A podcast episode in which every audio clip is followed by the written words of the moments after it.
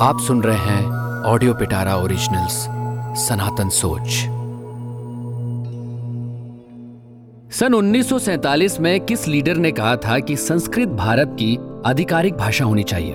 आपको पता है, दुनिया भर के कितने देशों में संस्कृत भाषा पढ़ाई जाती है? अच्छा ये बताइए, आपको ऐसी पोएट्री के बारे में पता है, जिसे अगर आप सीधे, यानी लेफ़्ट टू राइट पढ़ें तो प्रभु श्री राम की कथा है, और उल्टा, यानी राइट टू लेफ़्ट पढ़ने लगे तो श्री कृष्ण की कथा है।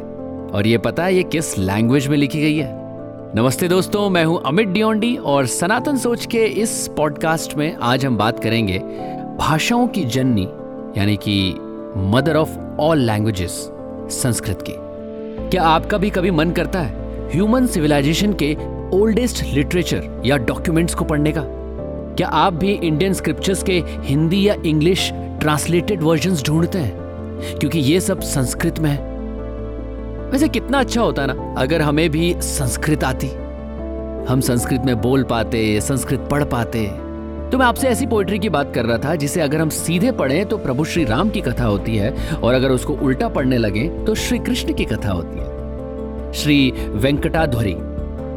उन्होंने सेवनटीन सेंचुरी में एक अमेजिंग काव्य ग्रंथ राघव्या दवियम लिखा था। जिसे आप सीधे पढ़ें तो प्रभु श्री राम की कथा है और अगर उसे उल्टा पढ़ने लगे, यानी लेफ़्ट टू राइट तो श्री कृष्ण की कथा होती है। हमारा मानना है ऐसी मावलेस क्रिएशन दुनिया की किसी और लैंग्वेज में पॉसिबल ही नहीं है। सिवाय भाषाओं की जननी I mean mother of all languages Sanskrit के। Sanskrit is the mother of all languages आप ये जानते हैं किसने कहा था? नहीं नहीं, किसी इंडियन ने नहीं कहा था।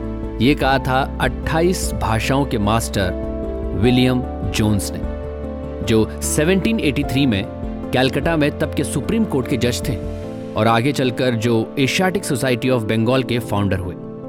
हुआ यूँ था कि एक बार सर विलियम जोन्स, जी हाँ उन्हें सर की उपाधि दी गई थी, सर विलियम जोन्स महाकवि कालिदास के अभिज्ञान शकुंतलम का थिएट्रिकल प्रेजेंटेशन देखने गए। अभिज्ञान शकुंतलम का मंचन देखते समय शकुंतला की विदाई के दृश्य का जब कुछ लोगों ने, जिन्हें कुछ टूटी फूटी सी इंग्लिश आती थी मिस्टर जोन्स को मीनिंग एक्सप्लेन किया तो उस महान पोएट्री की उपमाएँ सुनकर विलियम जोन्स इतने प्रभावित हुए, इतने प्रभावित हुए कि उन्होंने तय कर लिया कि अब तो इसे ओरिजिनल भाषा में ही पढ़ना पड़ेगा मतलब संस्कृत में। और उन्होंने ठान लिया कि वो संस्कृत सीखेंगे। पर दिक्कत यह थी कि उन दिनों किसी अंग्रेज़ के लिए संस्कृत सीखना आसान नहीं था।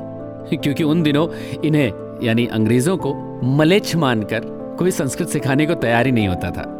बड़ी दिक्कतें आई, पर सर विलियम जोन्स ने संस्कृत सीख ली। और सिर्फ़ सीखी ही नहीं, उन्होंने बाद में अभिज्ञान शकुंतलम को इंग्लिश में ट्रांसलेट भी किया, जो पूरे यूरोप में बहुत पॉपुलर हुआ। दोस्तों, क्या हमें यह सुनकर गर्व महसूस नहीं होता? पर क्या साथ ही अफसोस नहीं होता है कि हमें संस्कृत नहीं आती? हमारे वेद ह्यूमन सिविलाइजेशन के ओल्डेस्ट लिटरेचर और डॉक्यूमेंट्स माने जाते हैं।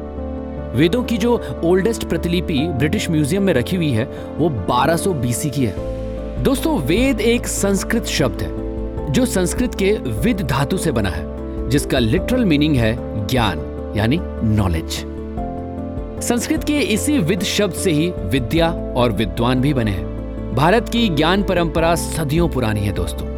यूनिटी इन डाइवर्सिटी की फिलॉसफी भारत ने ही दुनिया को दी है और इसका मैनिफेस्टेशन संस्कृत में है। भारत के अलग अलग राज्यों के बीच जो कल्चरल यूनिटी है, उसका कारण भी संस्कृत ही है। एक समय था जब वर्ल्ड की टॉप टेन यूनिवर्सिटीज भारत में ही हुआ करती थी। नालंदा, तक्षशिला, कुंडिनपुर, श्रीवल्लभी आदि आदि और लोग आज हमसे इक्वालिटी की बात करते हैं। श्री वल्लभी उस दौर में महिला शिक्षा का केंद्र था। दुनिया के अलग अलग कंट्रीज़ से लोग भारत में संस्कृत सीखने आते थे। दोस्तों, ब्रिटिश एरा में हमारी इस महान संस्कृति को मिटाने का मिशन तैयार किया गया और इसे तैयार किया था थॉमस बेबिंगटन मैकाले ने। उसने तब कहा था कि भारत को अगर हमेशा हमेशा के लिए गुलाम बनाना है तो इसकी देशी और सांस्कृतिक शिक्षा व्यवस्था को पूरी तरह से मिटा देना होगा। और उसकी जगह इंग्लिश एजुकेशन व्यवस्था लानी होगी। तभी इस देश में शरीर से हिंदुस्तानी, लेकिन दिमाग से अंग्रेज़ पैदा होंगे। ब्रिटिश एरा में शिक्षा में मिशनरीज की एंट्री हुई। संस्कृत को भारतीयों के मानस से भुला देने के लिए इंग्लिश को भारत की सरकारी भाषा तथा मीडियम ऑफ़ एजुकेशन बनाने की साजिश शुरू हुई।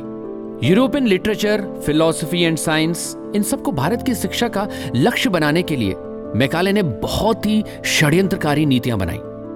मैकाले ने इंग्लिश को न्याय संगत ठहराते हुए कहा था, इसका मकसद भारतीयों की ऐसी पीढ़ी तैयार करना है जो कि खून और रंग से भारतीय हों, लेकिन पसंद आचार विचार बुद्धिमता और राय से अंग्रेज़ हो।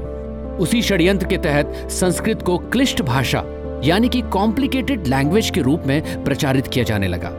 यही वजह थी कि पहले व्याकरण सिखाया जाने लगा। जबकि संस्कृत को संस्कृत में ही सिखाया जाना चाहिए। कोई भी भाषा जब बोली जाएगी, तभी लोग उसे समझ पाएँगे। और इसका सबसे अच्छा एग्ज़ाम्पल है कोंकणी भाषा। लगभग 50 लाख लोग कोंकणी बोलते हैं, जबकि उसकी अपनी कोई लिपि नहीं है। ऐसे कई लोग हैं जो कहते हैं कि उन्होंने संस्कृत सुनते सुनते सीख ली, और अब वो बिल्कुल धारा प्रवाह से संस्कृत बोल लेते हैं।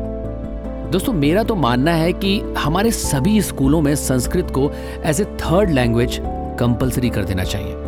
संस्कृत पढ़ने से बच्चों में इमोशनल डेवलपमेंट के साथ साथ उनकी मेमोरी पावर भी बढ़ेगी। दोस्तों, हम भारतीय हैं। हमारे वेद, वेदांग, पुराण, उपनिषद, सभी धार्मिक ग्रंथ और जप मंत्र आदि सब संस्कृत में ही है। वर्ल्ड में इन्हीं से हमारी पहचान है। जिन मंत्रों को हम बोलते हैं, क्या उनके अर्थ हम जानते हैं? आज 40 देशों में संस्कृत पढ़ाई जा रही है। सारी दुनिया संस्कृत सीख रही है और हम हम क्या कर रहे हैं? दोस्तों, देखिए, हमारे साथ तो छल हो गया है, लेकिन हमारी आने वाली पीढ़ी इस पवित्र भाषा से अछूती ना रहे, इसीलिए हमें इस पर काम करना चाहिए। हमें इस भाषा को बोलचाल में लाना चाहिए। जिसे व्याकरण बनाकर इतना कॉम्प्लिकेटेड कर दिया है, वो लोगों से दूर हो गई है। हमें कोशिश करनी चाहिए कि आने वाली पीढ़ी इस भाषा से जुड़े, इस भाषा को अपनाए और अपने जीवन का हिस्सा बना दे। अब बात करता हूँ सन उन्नीस सौ उनचास की, जब संविधान सभा में डॉक्टर अंबेडकर ने कहा था कि संस्कृत ही भारत की आधिकारिक भाषा, यानी ऑफिशियल लैंग्वेज होनी चाहिए, पर अपनाया गया हिंदी को। और आपको बता दूँ, हिंदी के लिए भी डॉक्टर भीमराव अंबेडकर ने संस्कृत निष्ठ हिंदी की वकालत की थी। तो दोस्तों, सनातन सोच में हमारा मानना है कि संस्कृत सबको सीखनी चाहिए संस्कृत को रिलीजन कास्ट क्लास और जोग्राफिकल बाउंड्रीज में समेट कर देखना बिल्कुल भी ठीक नहीं है। क्योंकि संस्कृत सनातन की धरोहर है और सभी भाषाओं की जननी है। दोस्तों, सनातन संस्कृति से जुड़ी ऐसी बातों के लिए, ऐसी सोच के लिए आप सुनते रहिए हमारा पॉडकास्ट सनातन सोच। मैं हूँ अमित डियोंडे प्रणाम।